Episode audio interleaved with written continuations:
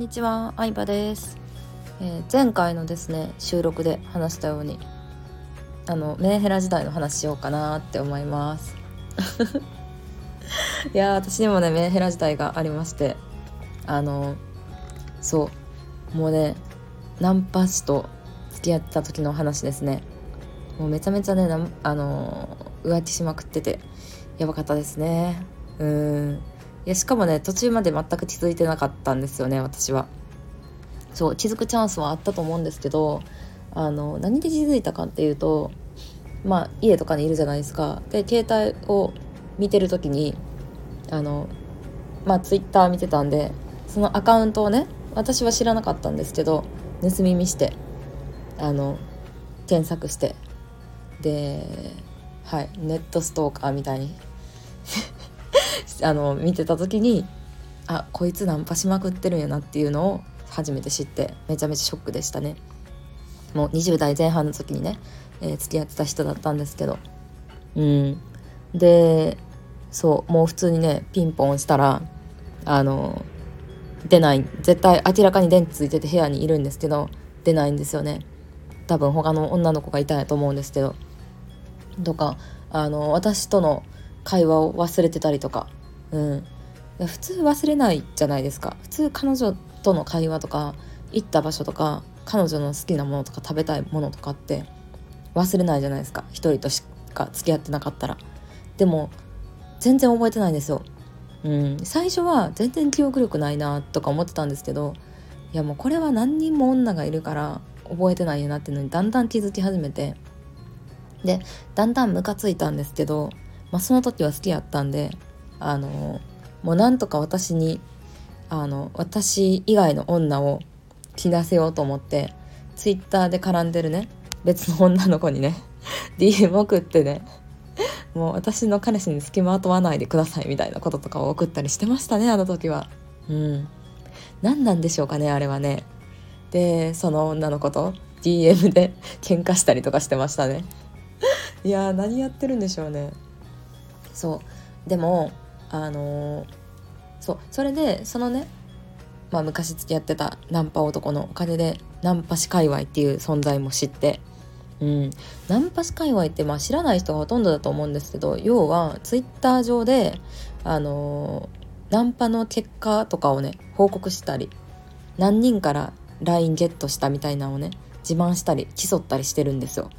うん、で中にはそれを商売にしてるというかあのーナンパのやり方ノウハウみたいなのをノートとかなんか音声とかにして販売してる人もいるんですよ。教材として。すごい世界でしょ。うん。っていうのを私そのそいつのお金で20代前半でね知ったんですよね。でそこからナンパする人っていうのはどういう思考回路というかなんでナンパするんやろうっていうのを気になっちゃって。でまああの ナンパ師のねノウハウをね買ったりとかナンパする人のツイッターとかブログとかをねめちゃめちゃ読んでましたね。うん。まあそのあの今となって思えばその時の経験がなんだろうないいちゃんとした人を見極める力になったというか見極める目が養われたなとは思うんですけど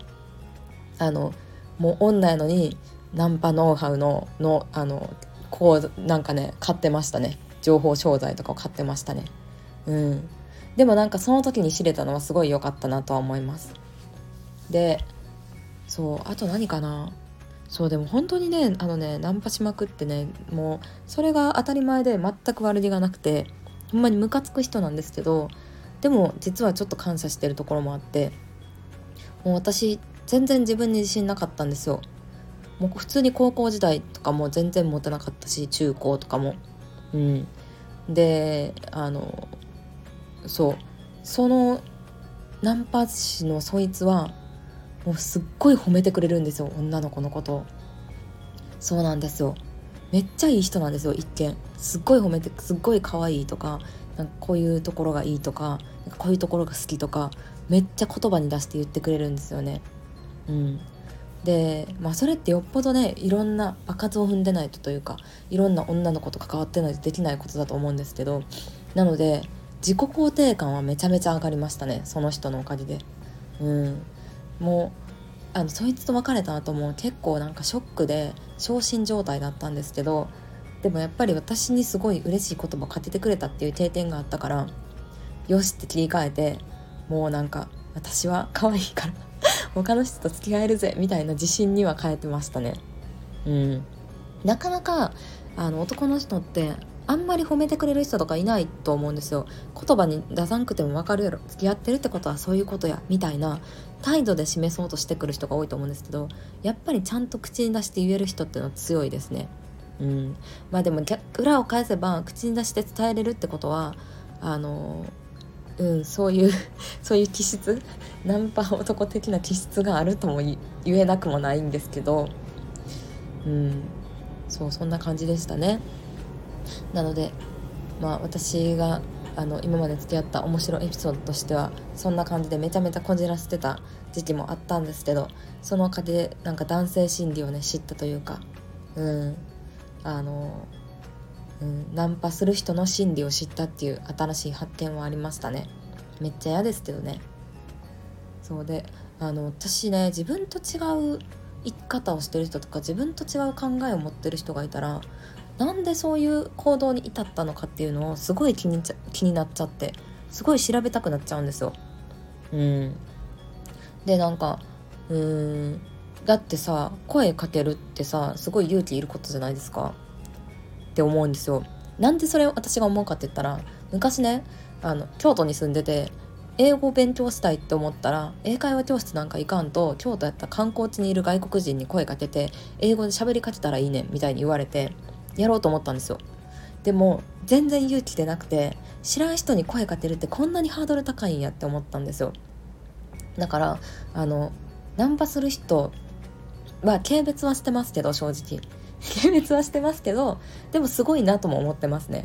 うん。まあ慣れもあるんでしょうけど迷惑行為してる人もいますよね。だからなんでそんなあのなんだろう勇気のいることをやってまでナンパしたいのかを知りたかったっていうのはありますね。うん。まあ自分に自信をつけたいとかまあちょっといろいろあるんですけどうん。まあでもやっぱりナンパをしてる人は昔すごいモテた人は少ないですね正直な話。モテなかったコンプレックスからそういう自分を変えたいと思って行動してる人が多いイメージはありますけどね。うん。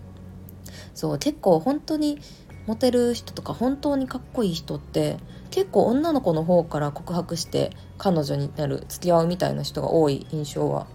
うん私の周りではあるんですけど皆さんの周りではどうでしょうか？うん